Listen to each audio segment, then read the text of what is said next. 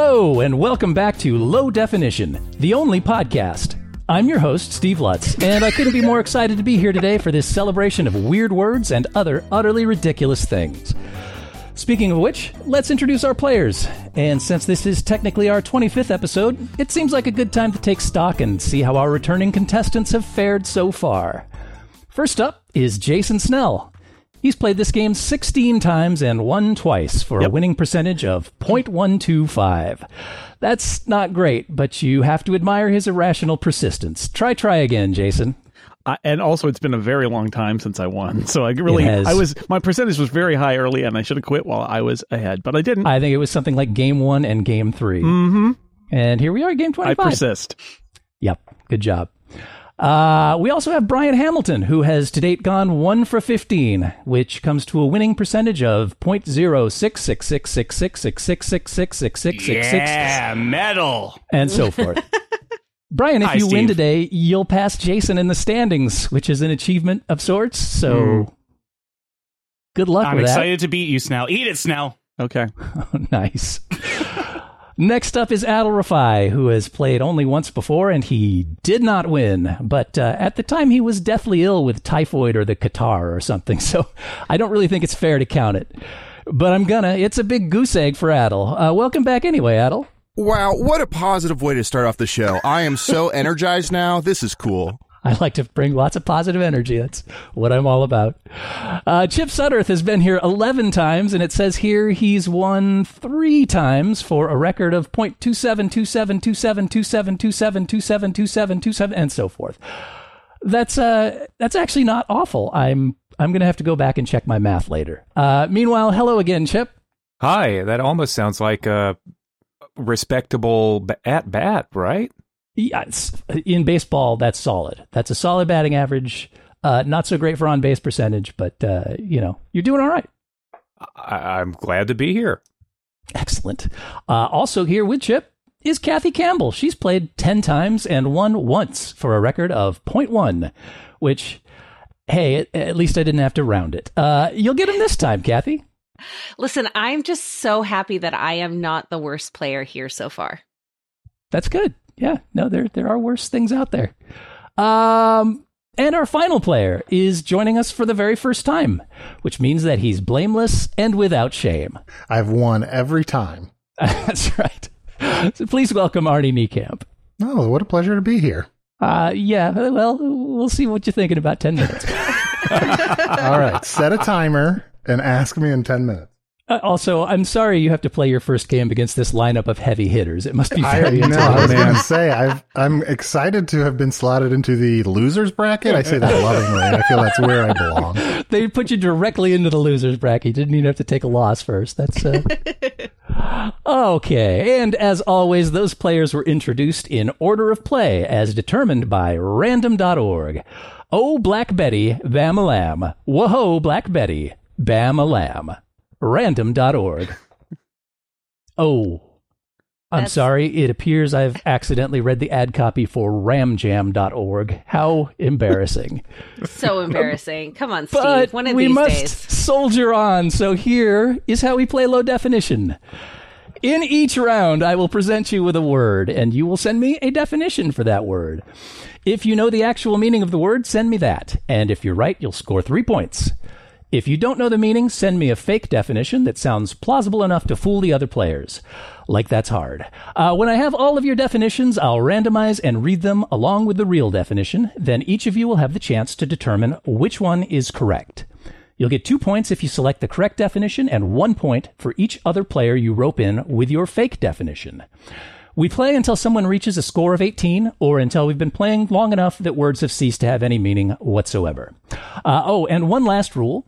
If in a round nobody gets the correct definition, guess what's got two thumbs and scores five points? This guy.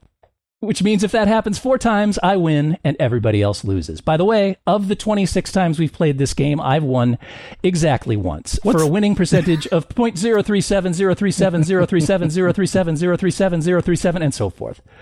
So I'm really in no position to make fun of anyone, but I'm not going to let that stop me. So let's play some low definition. Yes, silence means consent. So let's go. Yeah.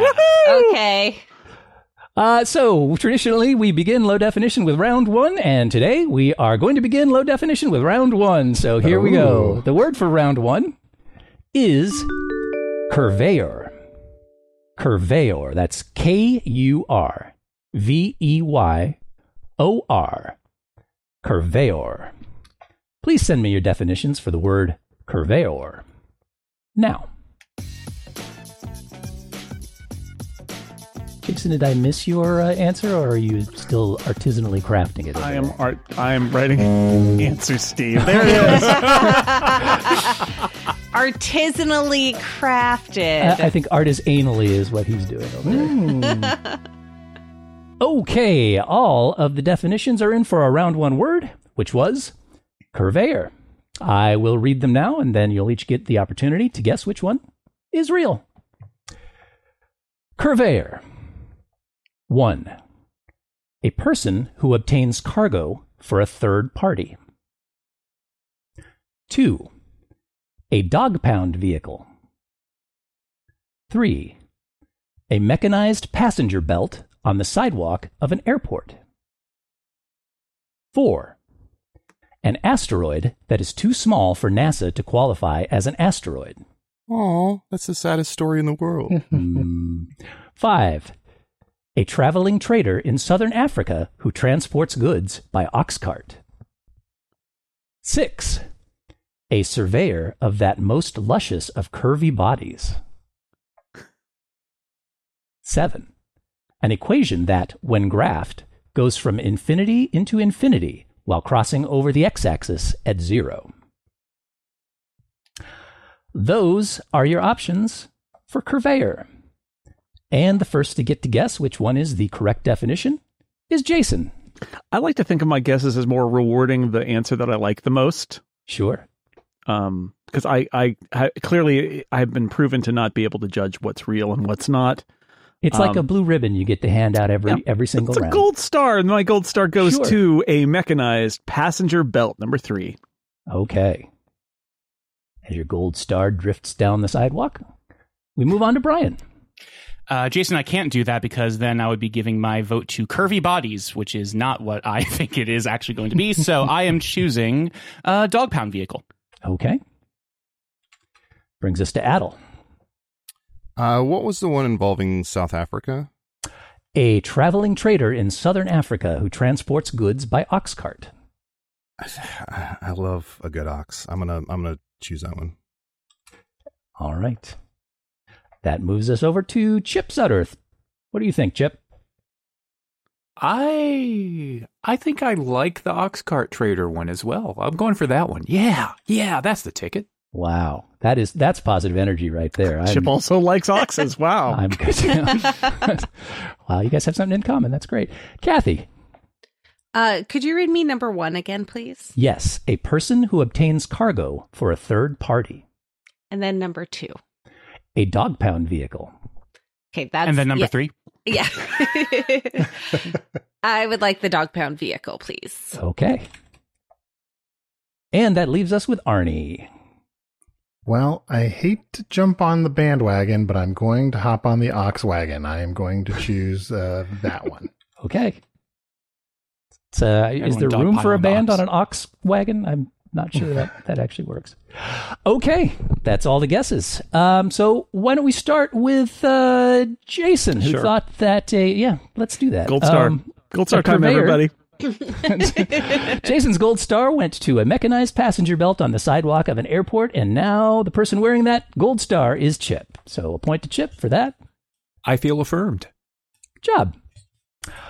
Ah, let's see. Adal, Chip, and Arnie all thought that a kurveyor was a traveling trader in southern Africa who transports goods by ox cart. And that is the correct definition. So two points each to Adal, Chip, and Arnie. And that leaves us with Brian and Kathy, who both thought that a kurveyor was a dog pound vehicle. That's two more points to Arnie, who I'm feeling like maybe is a bit of a ringer here that we didn't know about. So I just feel like the curvy bodies joke provided cover for my uh, dog pun. Yeah. Yes. Yep. So I feel like it. W- yeah, that would have Oh, maybe. damn it. Yeah. But with a K. Yes. Oh, boy. I just got it. Wait, am I going to lose points now? Yeah, you're out. Sorry. We're down to five players, everyone. Thanks for thanks for playing, Arnie. No, actually, at the end of the at the end of the first round, uh, our leader is Arnie Niekamp with four points. That's a great start. Uh, Chip is in second with three points. Uh, Adal has third place, locked up with two points, and uh, everybody else has nothing. But it's early yet. There's a lot of game you have to Got le- a lot of left gi- to gold go. stars to give out, though, back here in the back. And if I may, I set a timer. It's been 10 minutes. Arnie, are you still having fun? Well, you know what? I'm winning, so I'm pretty happy. All right, now we get them. Yeah, no, it's it's round two. That's when everything starts to go bad. So, uh, actually, round two is a listener word. Oh, listener Oh, word. listener word. No, this is just a word from a listener. In this case, it's Oh. listener Lemon, who provided us this word for round two. Gedunk. Gedunk. That's G E D U N K. Gedunk. So please send me your definitions for the word gedunk now.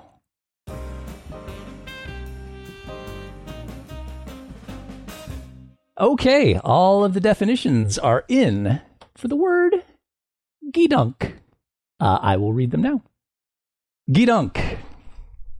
1. The technical term for the minute hand of a wristwatch. 2. A watering hole. 3. Someone who enjoys dancing in public. 4 a formerly rural area that is suburbanizing. 5. Exploring a flooded mineshaft. 6. A canteen or snack bar on a naval vessel. Or 7. A species of Asian mollusk found in marsh type environments. Those are your options for Gedunk. And Brian is our first gold star giver. Oh God! All right, I'm peeling the sticker back from the sheet. I'm raising it up. I am putting it on my computer screen next to either formerly rural area or Asian mollusk. Hmm. Formerly rural area. Okay. I was afraid for a second you were going to tear it in half and put one on each, and we can't have that. Now I have to peel it off my computer monitor. Oh, it's stick. Oh, that sucks. A formerly rural area for Brian. Uh, Adal, you're next. Can you read me number two? Mm-hmm. A watering hole. Watering hole. Hmm. Uh, Gedunk. Gedunk. It's it sounds similar to Geoduck, which is like a very obscene uh little creature that lives off the coast of Seattle, I believe. Um, that they make into sashimi. Um, so that might be mollusk. Uh, I'm gonna go with this. What was the second one? Uh, with the Are uh, you water- peppering in extra fake definitions? guys i'll i'll say right now everyone take just take five seconds to google geoduck No. um No. Don't they And- pronounce No Googling duck? allowed. yeah be be well not right now uh oh i feel like teacher just yelled at me uh, i'll go with number two and i'll and i'll and i'll shut the hell up You're going with a watering hole. Yeah. After all that. okay. Uh, next up is Chip. I can't read the word gadunk without hearing Sarah Jessica Parker in her hocus pocus voice going gadunk gadunk gadunk or mucka mucka or whatever. Um, what that has to do with a canteen on a naval vessel, I don't know, but there we are. Okay. Chip goes to the canteen on a naval vessel. Uh, and that brings us to Kathy. I'm regretting everything, but I would like to join Adal at the watering hole. Okay. That brings us to Arnie. Are, I have a rules question. Are we allowed to vote for ourselves, for our own definition? Yes, you can. You won't get the point for it, but uh, if you want to do that as a misdirect or something, feel free. Hmm. Well, that, I'm not doing that uh, because I'm really. This is a I'm misdirect just- about a potential misdirect. I've- I'm so feared. confident about this rural area one. Um, that's that's my vote. That's good. I, I encourage that. You should be confident about your rural area. and next up is Jason. I am also taking a trip to a rural area that is suburbanizing. Okay. All right. Uh, that's all the guesses. And uh, so let's start with that one. Uh, Brian, uh, Arnie, and Jason all thought that Gedunk might be a formerly rural area that is suburbanizing. And uh, that's actually Chip's rural area that you're all uh, Oh. camping on. So that's three points for Chip. Chipsville. Yep. Adal and It and used Kathy, to be a meanwhile, podunk town. Adal and Kathy, meanwhile, both thought that a Gedunk might be a watering hole. That was actually Jason's answer, so two points to Jason for that. And that leaves us with Chip, who believed that a Gedunk might be a canteen or snack bar on a naval vessel. And he is absolutely correct. Oh. Two points to Chip for that. That is, in fact, the definition of a Gedunk. The alternative uh, definition is ice cream, apparently, but uh, you you can also call a place where ice cream is served a Gedunk, and in this case, it's a naval vessel. So uh, let's see. After round two, where are we? Wow, Chip, what happened? You've got eight points. You're almost Wow. like halfway there already. That's wait, hang on. Is there something wrong with this spreadsheet? That He got five points this round. Did he get three points last round? I have a real blind spot with Chip and math. Apparently, no, it's it's right. He's got eight points. Good job, Chip. Uh, I know still- it's difficult for anyone to actually do really well in this game, so I can understand why it's confusing. yes, it really is. Uh, in second place with four, it's still Arnie. He hasn't made a move yet from where he was last round, but that's all right. Uh, Jason made up some ground though. He's got two points. Um, he's tied for third with Adal, who still has two, and Brian, Kathy, and myself still have nothing. High five! We Yes. have each other. Nothing, pals. That's us. I'll Okay. make us shirts. And that brings us around to round three. Uh, you know what? Let's do something a little different from round three. Let's do a round of what I call Goo Complete Me. Yes. yes. In this round, I type a phrase into Google, and Google tries to save my fingers some work by providing some suggestions for what I might be trying to search for. The top autocomplete suggestion for that phrase is probably the thing that the largest number of people have searched for previously, and that's what I want you to send me. Uh, now, with the release of a new Indiana Jones movie, around these parts, we're celebrating the summer of Indy.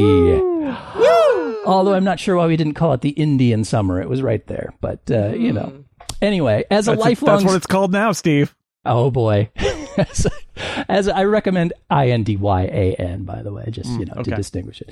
Anywho, as a lifelong seeker of knowledge, I was hungry for information, so I went to Google and typed the following words: Why does Indiana? Why does Indiana? So, won't you please send me the top autocomplete suggestion for the phrase "Why does Indiana?" Now. First time I ever noticed predictive text like that was remember when there was like for a day a rumor that Jeff Goldblum had fallen off of a cliff and died like years ago, and so I started to Google, uh, is Jeff Goldblum or Jeff Goldblum is as if I was going to put Jeff Goldblum is dead or whatever. The thing that auto populated was Jeff Goldblum is watching me poop. That was the first. that was the first thing. Happens to all of us. No, no, we can't use that in this in the game. That wouldn't have been a good one. No one would have believed it. All of the uh, all of the autocomplete suggestions are in for the phrase "Why does Indiana?" I will read them now. One. Why does Indiana Jones hate snakes? Two. Why does Indiana have Mike Pence? Three. Why does Indiana get so much snow? Four. Why does Indiana suck? Five. Why does Indiana hate Chicago? Six. Why does Indiana not have an NMLB team? Or seven. Why does Indiana Jones have a whip? Hmm.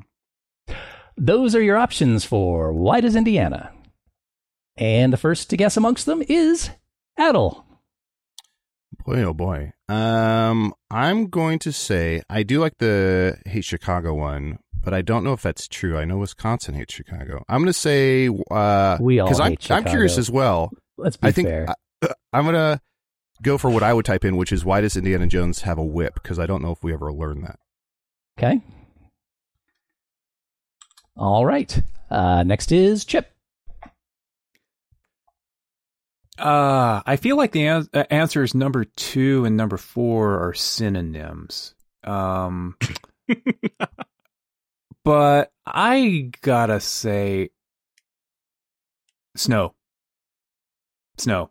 Why does Snow. Indiana get so much snow? Okay. I think people ask that question. I'm, I'm asking it now. Why does Indiana get so much snow, Chip? You don't have an answer. You have the answer. You you goo completed it, right? Yeah, but I didn't hit enter.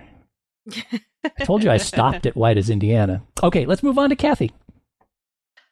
Um, I'm giving a gold star to hate Chicago because my husband is from Indiana. And Okay.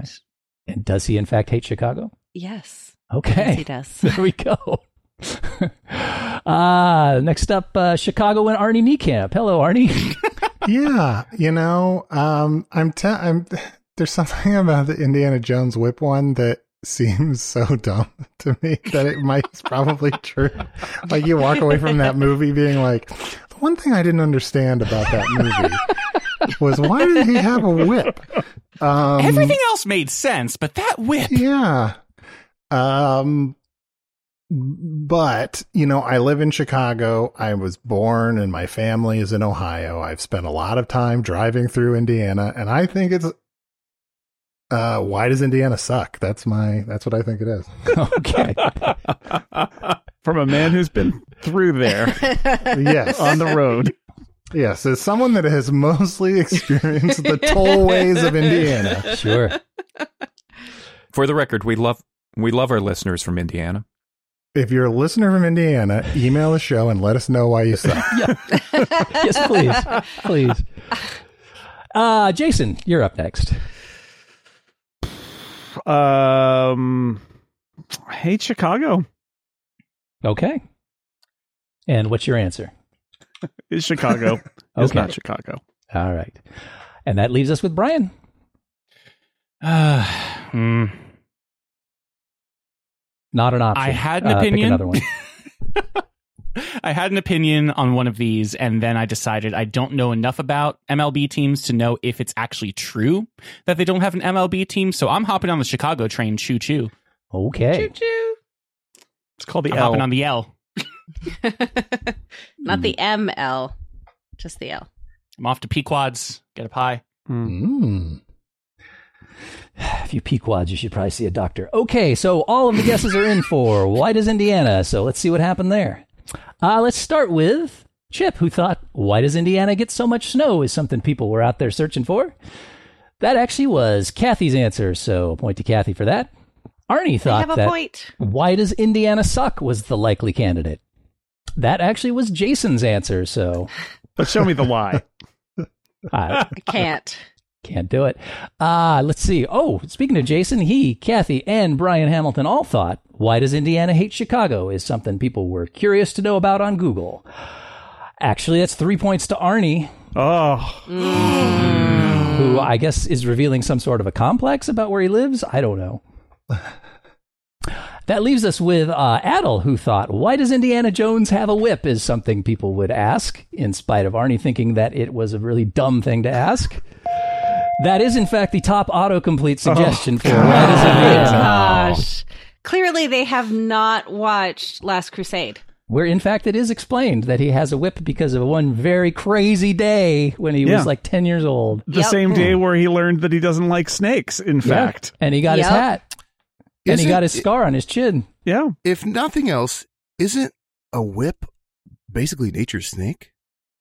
Well, there's Huh. a bit. There's a bit in the Kingdom of the Crystal Skull where In fact, there is. where they throw they throw him like a, a a thing to pull him out of a quicksand thing, and it's actually a snake, not a rope. hmm The whole Welcome to Summer of Indy. Summer of in oh Summer no Indian Indy. summer. Indian summer. All right. You know, after Thanks, I I saw hate it. after I saw the last Mission Impossible movie, I went home and Googled why does Ethan Hunt have shoes?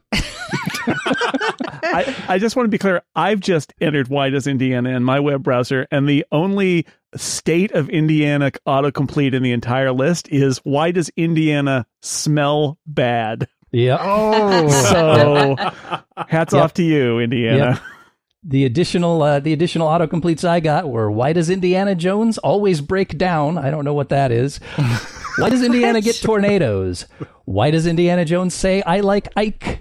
Yep. Why does Indiana love basketball? Why does Indiana Jones wear glasses? That's a good question. He doesn't seem to need them. Appears to be a hmm. style thing. And of course, why does Indiana smell bad? So yeah, lots of questions about Indiana's out there.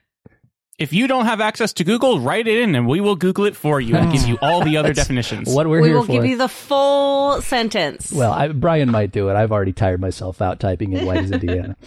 Okay, in uh, after round three, in first place, still Chip with eight points. Uh, but Arnie is coming close up on him. He's got seven points now. He's in second place.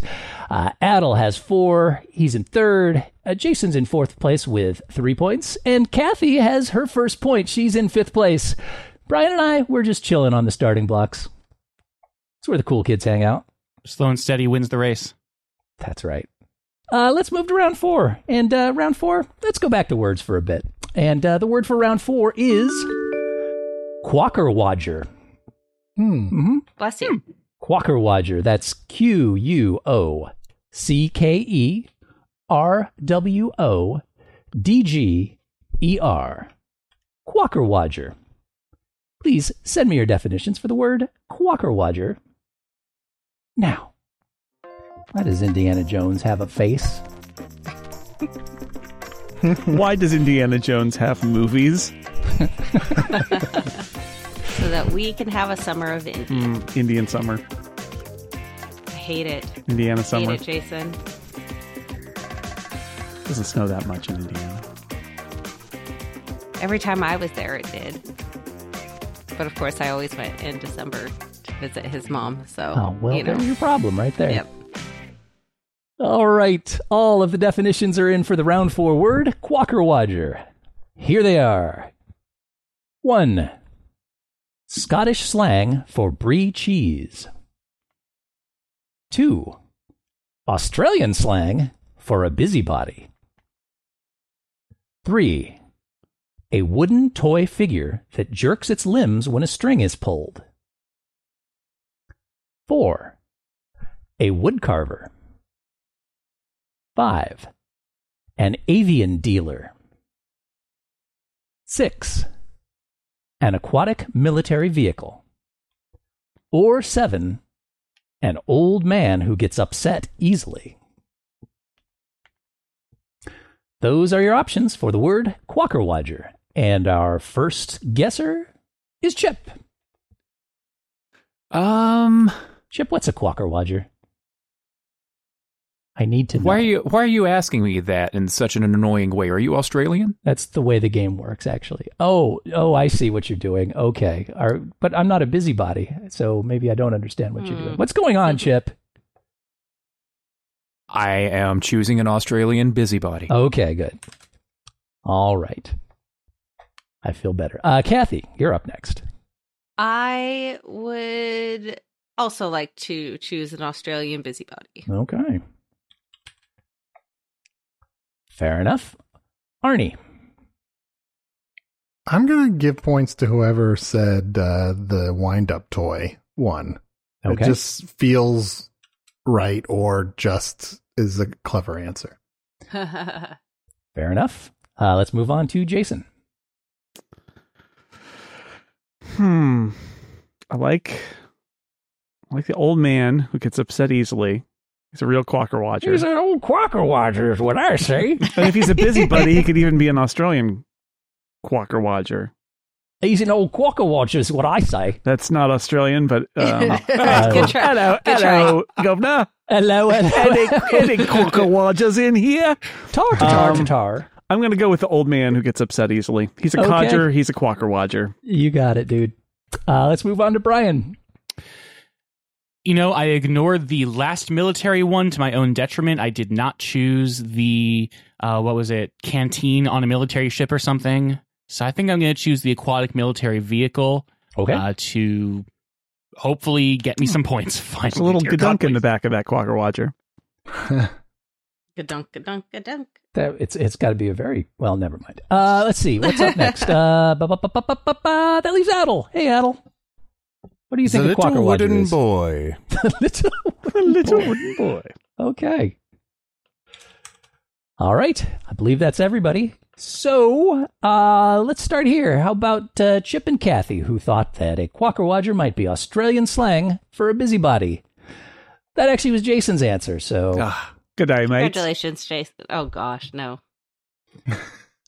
please uh, come buy some beautiful pine furniture at my Quockerwodger. Okay, sorry. I'm going to stop doing accents now. Uh, let's see. Uh, Brian thought that a Quockerwodger might be an aquatic military vehicle. That actually was Adal's answer, so a point to Ah. Adal. Jason, meanwhile, thought that a Quockerwodger was an old man who gets upset easily. That was Arnie's definition, so another point to Arnie. And while we're on the subject of Adal and Arnie, they both thought that a Quockerwodger might be a wooden toy figure that jerks its limbs when a string is pulled. And they are absolutely correct. That is Whoa. the definition of a Quockerwodger. Wow. Look for the newest episode of Hello from the Magic Tavern. Actually, has a Quockerwodger as a guest. Oh, um, oh, played by Arnie, who played the Quockerwodger. I forget. I think it was um, Alan Cummings. right? Yes, thank you. Yes, thank you. And he basically, I mean, he basically did his MC from Cabaret, which was a little annoying. Mhm. Huh. But he kept, he spoke only in lines from the Jabberwocky. Yeah. Looking forward to that. Okay, so uh, moving on. Uh, round four is over, and uh, at the end of round four, Arnie's back in the lead. He's got 10 points. Hmm. Uh, Chip is hanging steady at second with eight points. Uh, Adal's got seven points. He's in third. Jason is in fourth place with five points. Kathy still got one point. She's in fifth. Brian and I still chilling. It's cool. We're happy back here, aren't we, Brian? Steve, I like hanging out with you, but I think I think I want to move on. I, ju- I think I need to get a Oh. point or two. oh boy, this is awkward. Please don't take it personally. I just I Mm. just need to move on. Oh man, you had to do this on the show, Brian. It's not you, it's points. yeah, no, I understand. I like points too. Okay, fine. Uh, so on to round five, and you know what? I'm still riding high on the good seasonal vibes of the Indian summer. So uh, why don't we get back to that and play a round that I call Goof Off? No, you Uh, this goof one's- off. you goof oh off. boy. Uh, I guess I asked for that. Uh, this one's easy. I'm going to name a movie, and I want you to send me the most highly rated IMDb goof for that movie. Uh, now, Hollywood is so full of goofs that uh, IMDb has to organize them by category. In this case, we're going with the category of continuity. So I want you to send me the continuity goof voted most helpful with 69 votes, which is nice. Nice. Yeah, for Raiders of the Lost Ark. and not, in fact, Indiana Jones and the Raiders of the Lost Ark, which is what IMDb tried to tell me this movie was called. I'm not having it. Uh, so, just so you have some context, here is the second most helpful continuity goof with 47 votes for Raiders. When Toht grabs the red hot medallion, his fingers are burned. Later in the movie, the burns are all squarely in the center of his palm and upside down compared to the position in which he palmed the medallion. What a goof. Oh boy, So, there you go. Uh, take please. it back. That movie sucks. It's so bad. All because Did you of see that medallion part? Ugh. So please send me the top goof for Raiders of the Lost Ark. Now, it's a secret theme episode. Hmm. It's not a secret if you tell us. Well, it can't be a secret forever. At some point, people have to realize it's a theme episode, otherwise, what's the point? It's true.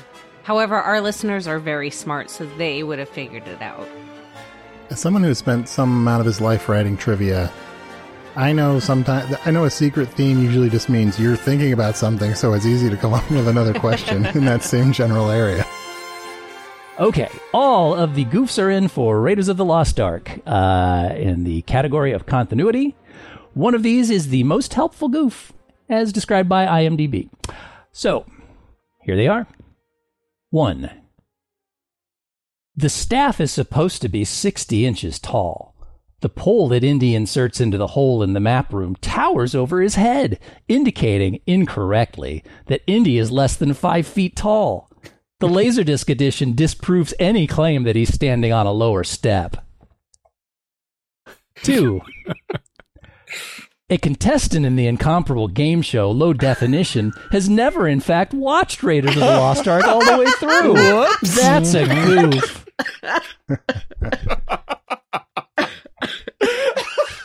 Three. No one explains why Indiana Jones has a whip.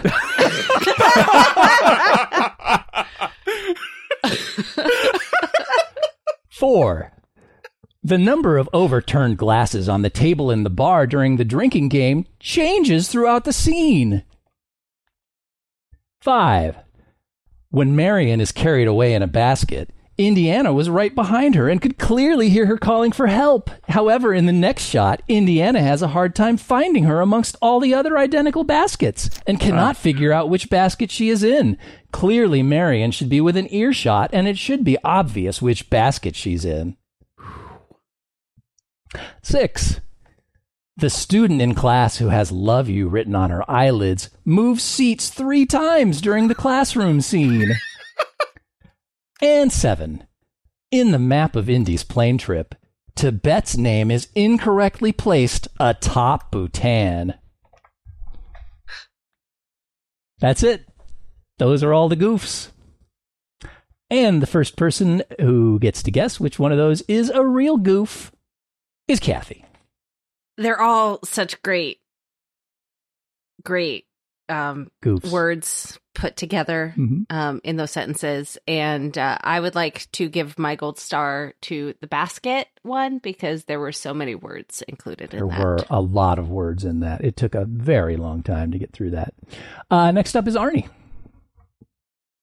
This uh, I, I'm unfamiliar with how long these would normally be, but the, the it, it feels a little long. But the staff one feels both like something that someone would care about being wrong, and also that would delight people as as being a goof. Okay. So that's my vote. All right. Uh, next up is Jason. Yeah, some of these are really good. Um, And some are not so good. well, I mean, I wasn't going to say it, but it was strongly implied. Um, it's my job as the host to dish out some tough love from time to time. you know the the staff one may be right the basket one certainly is right the overturned glasses in terms of continuity it's probably true i've never really noticed that before i'll have to watch it watch for that the next time see if that's a real goof or not um I, I admit to not having memorized any maps, so I don't know about that one. That seems there's maps in that movie. That's plausible the student oh boy i mean yeah no the student does are, are we paying attention to where she's sitting i don't know um i'm gonna go with the staff one though i love that the, the, the height of the staff is actually important to the movie and if they if they got that wrong then that's hilarious so let's say the staff Okay. Uh, that brings us to Brian. I know it's not the number of overturned glasses because that drinking game is done in a single shot. I just rewatched this last week, so that is not a goofer. Um, I'm between the basket and the staff because those are about the appropriate length of an IMDb goof. And Between the I basket and the staff is my autobiography title, by the way. and I don't know if the laser disc mentioned in the staff supposed to be 60 inches tall is a bit that someone threw in on the show, but if it is, you know what? Good on you. I'm jumping on the staff. Wait, I'm choosing the staff. Whoa. Okay. Oh, this is a family show, Brian. Uh, yeah. is it Let's move on to Adal. Uh, I'm going to go with basket, please. Okay. Wow. So many words and then so few. It's a it's a real roller coaster this uh, this episode. Uh, and that leaves us with Chip. Well, as an individual who has the damnedest gaps in his cinematic vocabulary, Uh-huh. oh chip I'm just going to have to go with uh, what sounds like it's the funniest on IMDb and that the most people have leaned into. So I'm leaning into the staff. Okay. Uh, okay. hopefully, uh, all you guys leaning on the staff, we don't end up with an infection of some kind. Okay, um, so wow, only two uh, goofs garnished any answers, and they were both the really long ones that I re- didn't really want to have to say again. But here we go. Uh, Kathy and Adal both thought that uh, the correct IMDb goof might be when Marion is carried away in a basket. Indiana was right behind her and could clearly hear her calling for help. However, in the next shot, Indiana has a hard time finding her among all the other identical baskets and cannot figure out which basket she's in. Clearly, Marion should be within earshot. and It should be obvious which basket she is in. And that was wrong. That was Brian's answer. So Right. two points wow, to Brian. Brian. Th- that's that's Brian inhabiting a person who doesn't understand how cuts in movies work, Yep. how sound works, how people don't precisely locate sound, but Yep. it's very much like what you'd see on IMDb. So I put in the completely redundant clause, cannot find which basket she is in, and is having trouble finding her in the baskets. that mm-hmm. was intentional. well done, Brian. Everybody else, that would be Arnie, Jason, Brian, and Chip, thought that uh, the top continuity goof for Raiders of the Lost Ark was the staff is supposed to be 60 inches tall. The pole that Indy inserts into the hole in the map room towers over his head, indicating incorrectly that Indy is less than 5 feet tall. The Laserdisc edition disproves any claim that he is standing on a lower step. And that is the top rated goof Oh, in man. continuity for Raiders of the Lost Ark. By the way, Brian, I how dare you ruin my answer? By the way, I decided to omit the part where, in a parenthetical, this goof writer wrote six kadams equals 72 inches minus one kadam to calculate out 60 inches tall because I felt like it would be too much of a dead giveaway. But uh, there you go. Six kadams equals one Quockerwodger. Wow. uh, by the way, in the goofs um, that do exist in continuity, uh, there is also one describing how the various students in Indy's lecture hall change positions in various Ah. shots. And also one that discusses how the names on the maps are incorrect because they would have changed by a certain point. So, wow.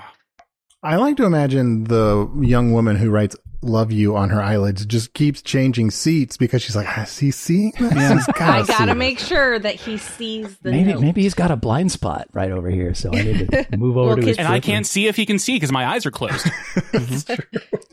Uh, but no, no goofs as far as I can see about the uh, lack of provenance of the whip in Raiders of the Lost Ark. So. Mm. Mm, Google Alas. it. That's a good idea. Let's do that. Uh, so let's see. After round five, is it really only round five? It feels like a lifetime already. Uh, in first place is Arnie with 12 points. In second is Chip with 10. Uh, Jason and Adal are tied for third with seven points each. Brian, you've left the warm confines of the uh, starting square, which uh, I'm going to miss you. You are in fifth with fourth with four points, uh, and Kathy is still she still has one point. Maybe she's happy with that. I don't know. You happy with that, Kathy? You know what? I am happy to not have zero. One point's which pretty good. Is a is a is a tradition for me. So I still can't believe I ever won a game. Tradition is important. So, uh, all right, let's move on to round six. And uh, round six, eh, let's go back to words. I mean, it is kind of why we do the show. Uh, and it's the crazy round. What? Wait. what? Wait a minute. That can't. Is round six? Why, you're right. It is the crazy round. Whoa! Oh man. Whoa! Yeah. and uh, for round six, which is the crazy round, the word is Upas. Upas. That's U P A S. Upas. So please send me your definitions for the word Upas. Now, Anything can happen. anything. No Upas. That's what makes it crazy. We're moving so fast in this game. Although, we've seen that before. Somebody jumps out to like a 12 point lead and then eight rounds later still has 12 points. yeah. I'm not feeling at all discouraged. Cool. I am. Okay, all of the definitions are in for the word Upas. And I'll read them now. Upas.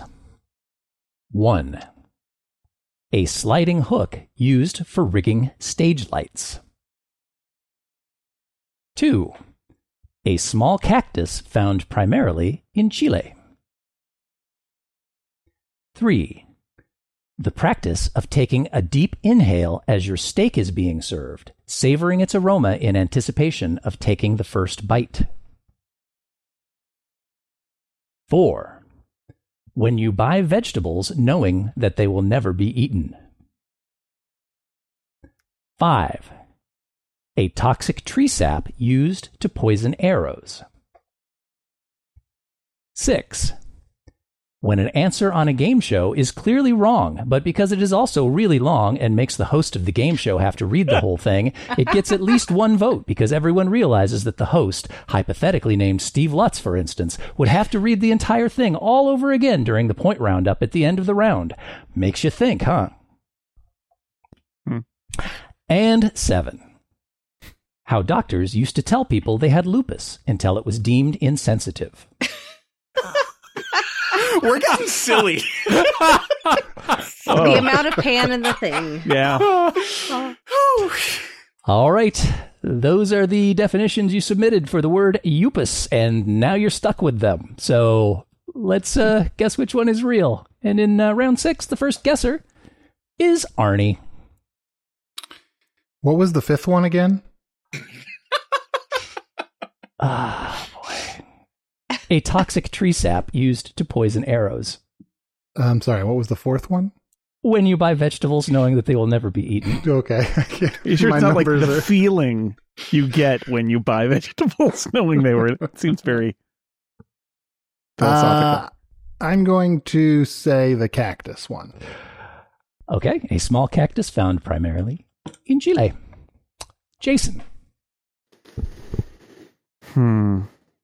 Um. Let's see. Uh, stage lights has got weird, like their weird terminology in the stage. Um, the Atacama Desert is in Chile, so they could have a cactus there, probably, maybe. Um, toxic tree sap and poison arrows is right out of Raiders of the Lost Ark. Well, let's go it's a with that theme one episode, Jason. let's go let's let's go with that one the toxic tree sap and i i admire if it, it's not the answer i admire the person who is theming their fake answers to raiders of the lost ark that's great Okay, let's Gold move on star. to Brian. Oh, gold star. Love those. I don't like any of these answers, and I need the points, so I can't. I can't choose the lupus answer, which is my favorite answer given. Um, small cactus found primarily in Chile is the dictionary definition of a low definition definition. Wait, no. Um, Uh, now you know what I lived through. toxic tree sap is straight out of Raiders. Ugh. I'm giving it to the sliding hook. Sliding hooks. Okay. Uh, next up is Adel. Uh, I am going to choose the uh, tree sap for arrows. Okay, Mm. you got it. Jovitos arrows Three days And that takes us to Chip. There's been so much panage in the thing. Um, I'm going to go with the toxic sap because I don't know if it was in Raiders or not. Okay. It is yours. And that leaves us with Kathy. I would like a serving of toxic sap, please. Okie doke. Uh, A lot of toxic sap out don't, there. I don't like this i don't like this Is this my first five point score in the round where like four of the answers were ridiculous? Boy, that would be ironic. Let's find out, shall we?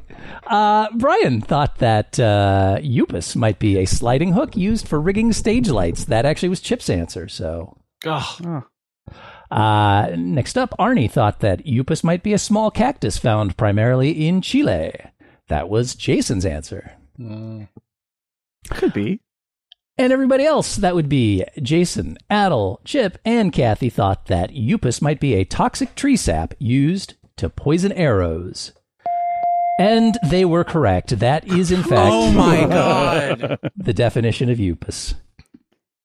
Uh, named for the Wow. Upas tree where the sap actually comes from. So there you go. Which means that we were not we were not the toxic saps. I, I like to think that the the practice of taking a deep inhale of your steak as it's served uh, is it an acronym for like you purchased a steak Oh, nice. Ooh. Okay. Uh, so where are we at with the scores after round six? Well, Chip has jumped into first place with 13 points. Amazingly, Arnie didn't score anything that round with his incredibly long answer that I never had to read again because nobody bit. I know because I and couldn't you remember, remember what the number, number. it was. Was it the penultimate one? That was the It bit I thought you were talking. yeah. doing. oh. Oh boy, best laid plans. Uh, in third place with ten points is Jason. Uh, Adal's got nine points. He's in fourth. Brian is in uh, fifth place with four points. Kathy, you've got three now. Good job. You're still in sixth though, but you know you're making your That's move. okay. So good job. Uh, I still have nothing. Uh, no thanks to all of you with your ridiculous answers. So uh, let's move on to round seven. And the word for round seven is Meupareunia. Meupareunia. That's M E U P A R E U N I A. Meupareunia. Please send me your definitions for the word Mu Perunia. Now.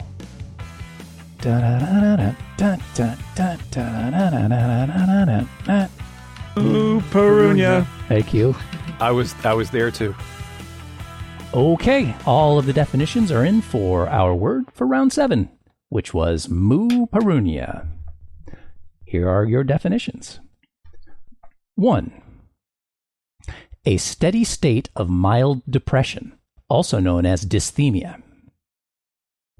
Two, a rare contagious compulsion to dance. Three, face blindness. 4.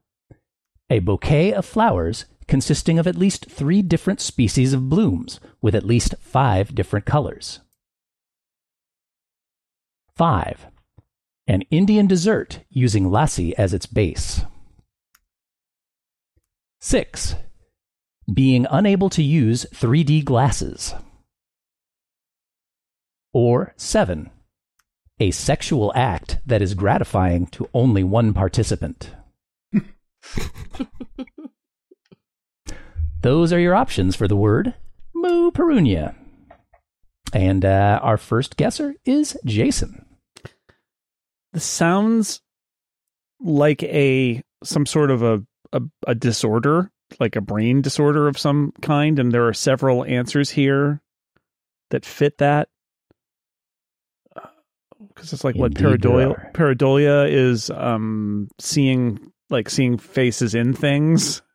um face blindness. Um 3D I'm gonna go with 3D glasses Okay. but I can't use them. Oh, man. You have Meupareunia? I didn't know that. Maybe. Okay. Uh, next up is Brian. I have decided that I like the theme of all of these like medical conditions, so I think that's one of those. And I'm going with face blindness. Okay. Who said that? Yeah, which works great on a podcast where Yeah. we're not using video at all. They don't know that, Steve. Okay, sorry. Never mind. Uh, Adal, you're up. Uh, I think I'll go face blindness as well. Okay. Next up is Chip. I'm going with the compulsion to dance. All right. Gotta dance. Gotta dance. And now you got to dance, and you got to dance, and so on, and so on, and so on. Yeah, Uh, can next- dance if you want to. Next up is Kathy. I am going. I have to give my gold star to the sexual position answer. Oh my. If you know what I mean. Oh, is that what If you're you choosing? know what I mean. Okay. Yes. Give the gold star. Yeah. Got Give the old gold star. hmm And uh, that leaves us with Arnie Could you read uh, the sixth one from, from, the last, last round, again? Yeah, Yeah. sure. Uh, here it is. when an answer on again. No, I'm not going to do that. Let's move. Let's move on. Um, you know what? I'll. There are several that I am torn between, but I'm just going to go ahead and go with the 3D glasses one as well. Okay. I feel like the face blindness. There's another name for it that I can't remember. Yes, But it's go face blindness. Mm. Okay. That's uh, all the gold stars have been handed out and uh, bedecked many answers. Gross. Starting with this one. uh, uh, Chip thought that uh, Meupareunia might be a rare contagious compulsion to dance. That was uh, Arnie's answer. So a point to Arnie. Speaking of Arnie, he and Jason both thought that Meupareunia might be being unable to use 3D glasses. That was Brian's answer. So two points to Brian. Good Good Brian. answer. Get those points. Can't use 3D. Brian thought that uh, Meupareunia might be face blindness, as did Adal. And uh, they were both wrong. That was Jason's answer.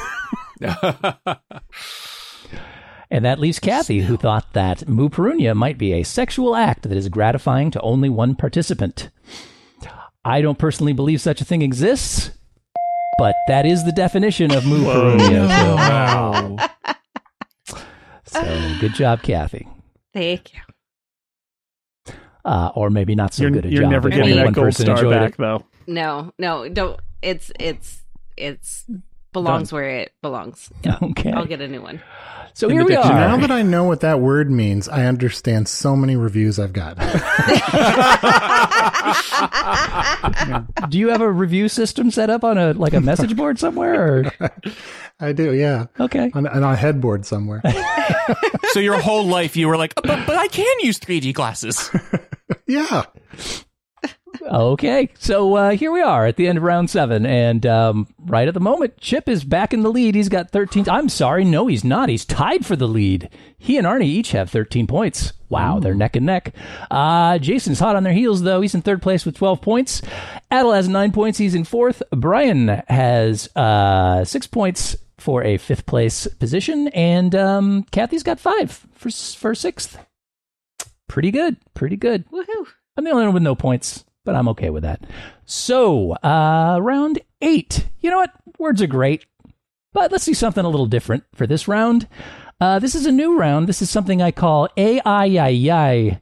Oh no. Uh, uh, for this round, I dropped by ChatGPT and entered a simple prompt. I just want you to send me ChatGPT's response to that prompt. And in this way, we shall learn which among us are real human beings and which have been algorithms strapped to a language model all along.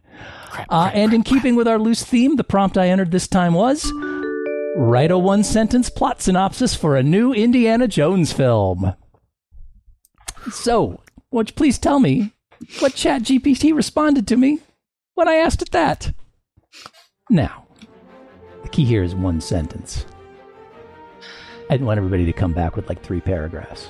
No, I appreciate that. Um, could you read the prompt again? Write a one sentence plot synopsis for a new Indiana Jones film. All right, uh, all of the plot synopses are actually in. You were almost as fast as ChatGPT. Good job, everybody.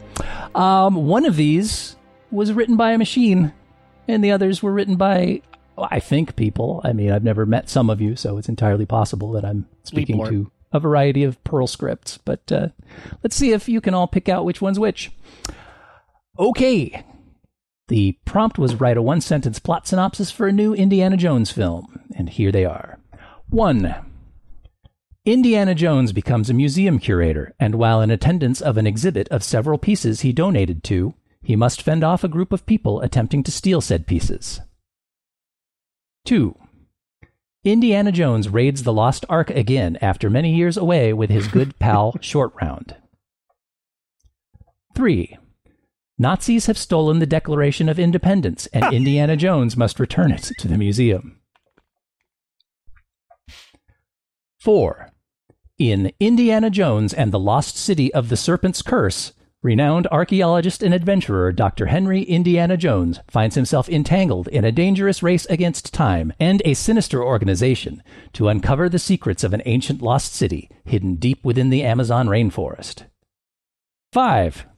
Globe-trotting archaeologist Indiana Jones discovers a Nazi plot to unearth the lost library of Alexandria before time runs out.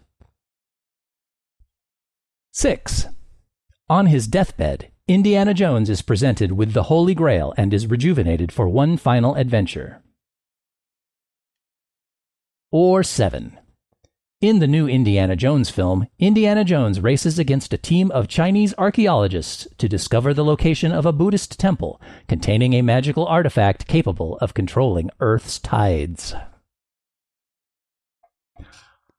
Okay, one of those is ChatGPT's submission, and the rest came from you all. So uh, I'm not sure I could tell who's who if I didn't know which one is which. Let's find out if Brian Hamilton can do it. Hey, Brian. I certainly cannot.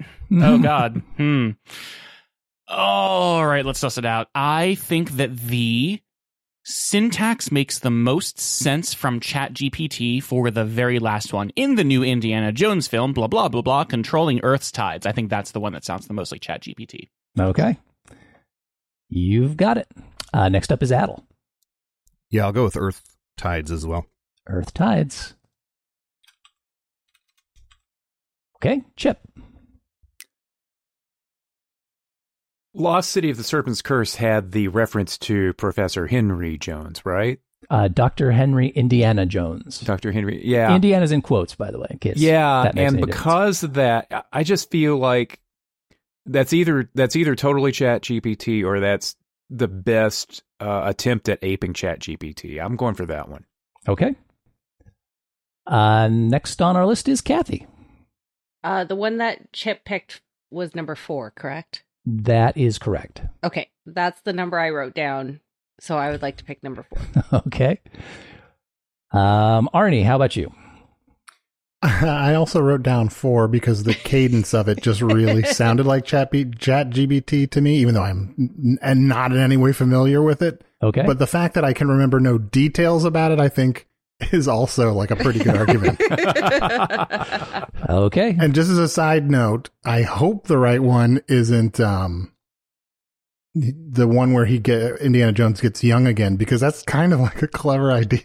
Too clever for a computer. I'll be worried. Okay. Um, Jason, you're up.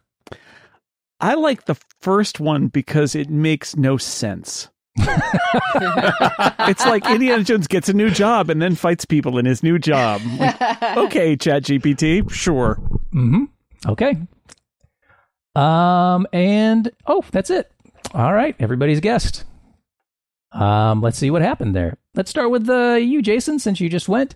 Uh, you thought that ChatGPT might have written Indiana Jones becomes a museum curator, and while in attendance of an exhibit of several pieces he donated to, he must fend off a group of people attempting to steal said pieces. Oh, right, he's an art donor too. Interesting. Mhm. Um, and uh, that uh, that uh, answer was donated by Adal and not ChatGPT. So- wow, so creative. Yeah. Um, let's see. Who else do we have here? We have Brian and Adal, who thought that uh, ChatGPT might have written in the new Indiana Jones film. Indiana Jones races against a team of Chinese archaeologists to discover the location of a Buddhist temple containing a magical artifact capable of controlling Earth's tides. That was actually Jason controlling your minds with his answer. But I know that ChatGPT tends to keep repeating what you say back to you. So thank you, Brian. for- Good point. So that leaves us with. Gotta take a breath. In Indiana Jones and the Lost City of the Serpent's Curse, renowned archaeologist and adventurer Dr. Henry Indiana Jones finds himself entangled in a dangerous race against time and a sinister organization to uncover the secrets of an ancient lost city hidden deep within the Amazon rainforest. And uh, both, well, actually, all three, Chip, Kathy, and Arnie thought that that might have been written by ChatGPT. And they were right. That was Wow. ChatGPT's Wow. answer. Wow. So good job to the three of you. Uh, I particularly like that it came up with Indiana Jones and the Lost City of the Serpent's Curse, which is Yep, yep. kind of outside the bounds of the standard uh, template. And the plot is basically Kingdom of the Crystal Skull. You know, more or less, yeah. I mean, the first three times I, I entered this prompt, it came back with the what I believe to be the plot of the new movie that's coming out. Ah. So it's like, no, no, no, not that new movie. I want a new, new movie. A but new, eventually, new. it came across this one. Uh, so cool. After that round, uh, we we have this another tie for first. Uh, with 15 points each, Chip and Arnie, they are both within striking distance. This it could happen this very round. Um, Jason, though, is very close behind. I would say also in striking distance with 14 points. In fourth place with 10 points is Adal. In fifth place with seven points is Kathy. Kathy, you're out of sixth. Good job. wow. Not that there's anything wrong with six, Brian Hamilton, with your six points. And, it's like uh, a medal again because I got six six six six six repeating as my Wow. percentage at the Mm. beginning, does and now it just comes full circle. Yeah. Is there something we should know about you? I like. Do you have like any tattoos that we did in your in your hairline that uh, you know I'll never born tell. with or anything? Okay. So uh, let's move on to round three. Hey, we're back to words, everybody. What do you know about that? And uh, the word for round three. I said, did I say round three? How about Yes, we do round did. nine? Three squared. I mean, I know. Three squared. Let's go back to Sure, sure. round three. I think I can get it this time. Uh, the word for round nine, which is this round, is hodad. Hodad. That's spelled pretty much exactly how you'd expect it to be. That's H O D A D. Hodad. Which please send me your definitions for the word hodad. Now. You know what's worse than not knowing what the word is? Is knowing that you used to know what the word meant and don't Yeah, right. anymore. Or you've heard the word and you just can't figure out exactly which which quadrant of your brain it's coming from. So where I where I want to say that I've heard that word before is Uh, in low uh, definition. uh, oh, I don't think we've Oh. done it. Pretty sure we haven't. okay. Check check with that guy who has the wiki of all the low definition responses and On the other hand, I kind of hope we have because, Chip, if you've heard this word on low definition and you were on that episode and you don't remember it, then uh, that's pretty funny. That's pretty funny. It's not that funny. All right. So, fortunately, all of the definitions are in and uh, we can move on. Um, so, I will read them now and uh, then you'll get to choose amongst them. Hodad was the word. One, an Egyptian maquette. Two, someone who brags about his surfing prowess but has never actually surfed. Three, nickname for a crayfish hatchling. Four, a disappointing accessory or embellishment. Five, surfboard wax. Six, the person at a dance who draws the most attention.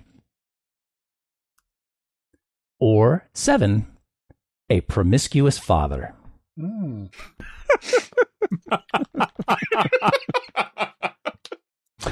So, those are your options. You got to live with them. And uh, first to get to guess in this round, which is nine, not three, I want to make that perfectly clear, is Adal, who also went first in round three. Ooh. um, yeah, I feel like a Hodad is probably only interested in meupareunia, so uh, we'll cross off the last one. I uh, the this does sound like an Australian slang term for the person who claims to have surfed but hasn't. Whatever that one was, was that two, three, Two. two? I'm gonna go with two, please. Okay. Chip. I'm following Adal. Okay. Might be a good strategy, or maybe he's leading you astray. You never know. Kathy. I would like a disappointing accessory, please. Okay. Everybody wants one of those. Mhm. Arnie. It is interesting that there's two surfing ones. Isn't that Um, interesting? I wonder what that means. I mean, I especially people were saying that they felt like they've heard this before, so it's possible that someone is kind of like that. All that said, I'm gonna. Ah, screw it. I'll go. For, I'll go for that one. I'll go for the. Uh, I'll go for the second surfing. I'll go for the surf wax one. Cool, cool. Oh, the second one. Okay. All right. And we have our first ah screw it of the game. So congratulations, everyone. We made it we to made round it nine. till 9 Mhm. Excellent. To I- round three. I think my I think my Indiana Jones answer was a screw it. I, there were unofficial ones, but this is the first to use the actual words. Jason, you're up. hmm, like Arnie. I have a. I like Arnie too. I'm a pretty thinking guy. about surfing. Thinking about surfing. Yeah, I'm gonna go with the someone who brags about surfing prowess too. Yeah. Okay. You got it. And um That leaves us with Brian. I was so close to going with the person at a dance who draws the most attention because so many times in this game so far, I've seen one, but it's definitely not that. And then it turns out to be that. So I think, hmm, should I go with that one? But then everyone's being such a good case for the surfing ones. I'm going with bragging about surfing prowess, and I hope that the answer is not actually person at dance. Okay. Well, um, why don't we? I think all the answers are in at this point. Yes, they are. Uh, so why don't we start with that one, which uh, Adal, Chip, Jason, and Brian all thought, uh, which was a Hodad is someone who brags about his surfing prowess but has never actually surfed. And yes, they are correct. That is the definition Oh, wow. of Hodad. Yeah. So, um, wow, that pushes Jason and Chip very, very close. They each have 17 points. Do we know if that's Australian in origin? Uh, I don't think so. I feel like it's Southern California. Steve, it's a restaurant in, in San Diego, right? It is also a restaurant in San Diego. That's yes. I, and I knew it was like Oceanside Restaurant in San Diego is where I got, and I was like, I think it's surf related in some way because you can go to Hodad's in San in uh, San Diego. So yeah, and it's a really, really good burger joint, which I highly recommend. So, if you're ever in San Diego, come by Hodad's, and you will not be served a promiscuous father. Um, But you won't not be served a promiscuous foul. that's true. Maybe, uh, yeah, I shouldn't. I shouldn't dismiss the possibility of a of a promiscuous father showing up by your Hodad's. hey, Steve, what about that great definition about wax though? About surfboard wax? You mean the one supplied by the person who thought that it might be something related to something that he didn't remember what it Oh, was until he heard the surfing question? That's the one. Yeah, that was your Oh. answer, Jason. So uh, you took down uh, Arnie with that one, or he would be up there with you guys with 17 points. Instead, he's got 16. And uh, that leaves Kathy, who thought that a Hodad might be a disappointing accessory or embellishment, which I enjoy the idea that it's it's a disappointing accessory. yep. and that was Arnie's answer. I got you this gold necklace. Unfortunately, it's actually just a chocolate coin wrapped in gold foil. Exactly. Oh. Yeah. I'm Yeah. I'm disappointed I didn't get any points, but I am happy to have given Arnie one, maybe. I meant to get you a little doodad, but I got you a hodad.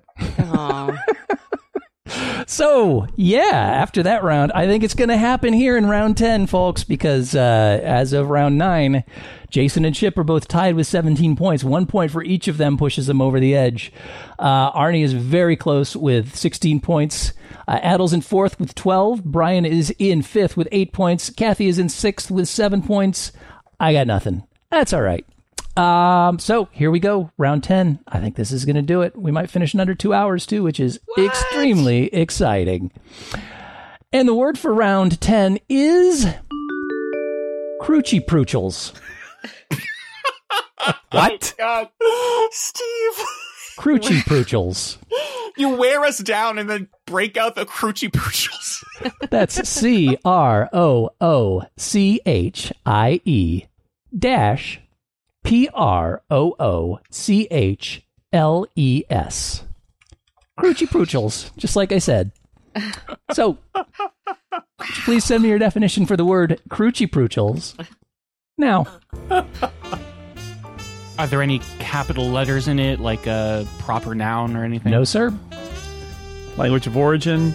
Can you use it in a sentence? the word What's the definition? Yeah.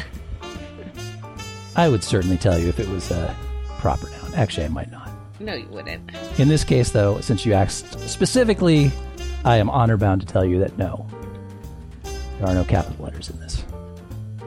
Unless it comes at the beginning of sentence. All right, here we are. All of the definitions are in for the round 10 word, which was, seriously, croochie proochles. so I will read them now. Proochles. It's so One, dog treats. Two, the title of Pauly Shore's autobiography.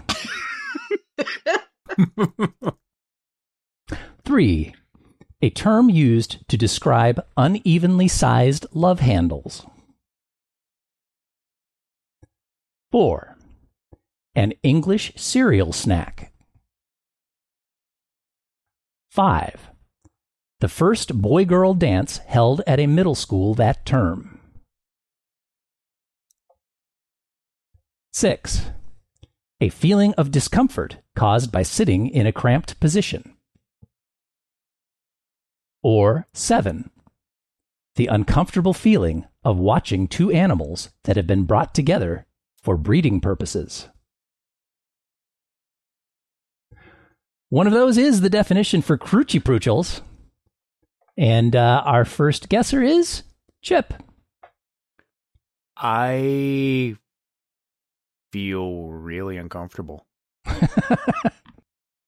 the thing is, I can hear Pauly Shore saying "croochie pooch," and that just makes me just feel really, really sad and uncomfortable. So, Um, are are you uncomfortable just from that, or are you uncomfortable because you're in a cramped position, or are you uncomfortable because you're watching two dogs going at it? I am uncomfortable because I've got 17 points, and I feel like I'm just going to hand this game over to Jason. yeah, this is pretty important right here. Yeah. No Um, pressure. Do no, it, no pressure whatsoever. Do it, Chip. Dog treats. Okay. Okay. Out of the blue. Dog treats. Okay, next up is Kathy.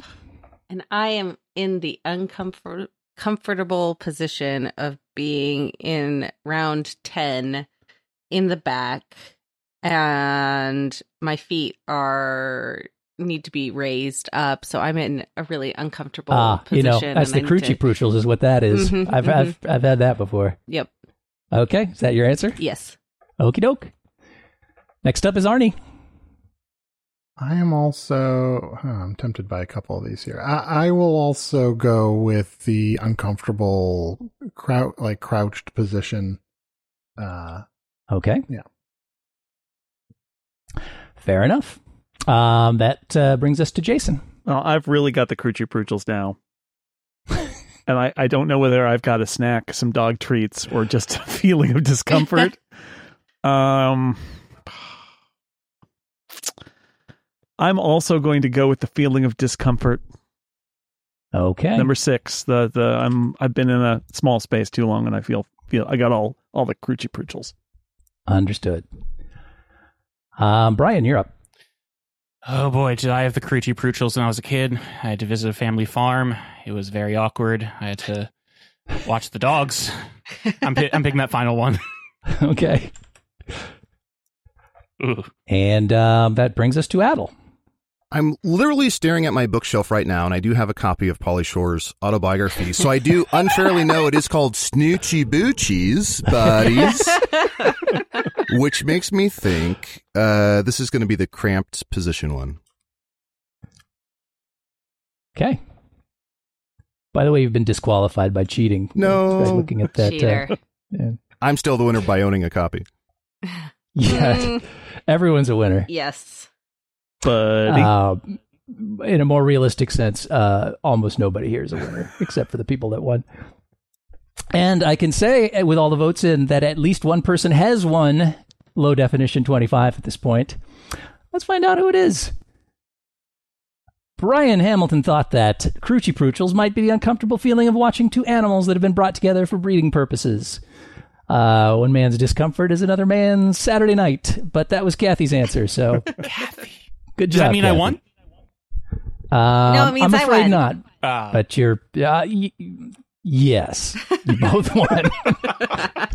Good job, everybody. Uh, no, actually, uh, moving on. Chip thought that uh, croochie proochles might be dog treats, uh, which was blunt and to the point, and uh, convinced Chip. And in fact, that was Jason's answer, pushing Jason to 18 points.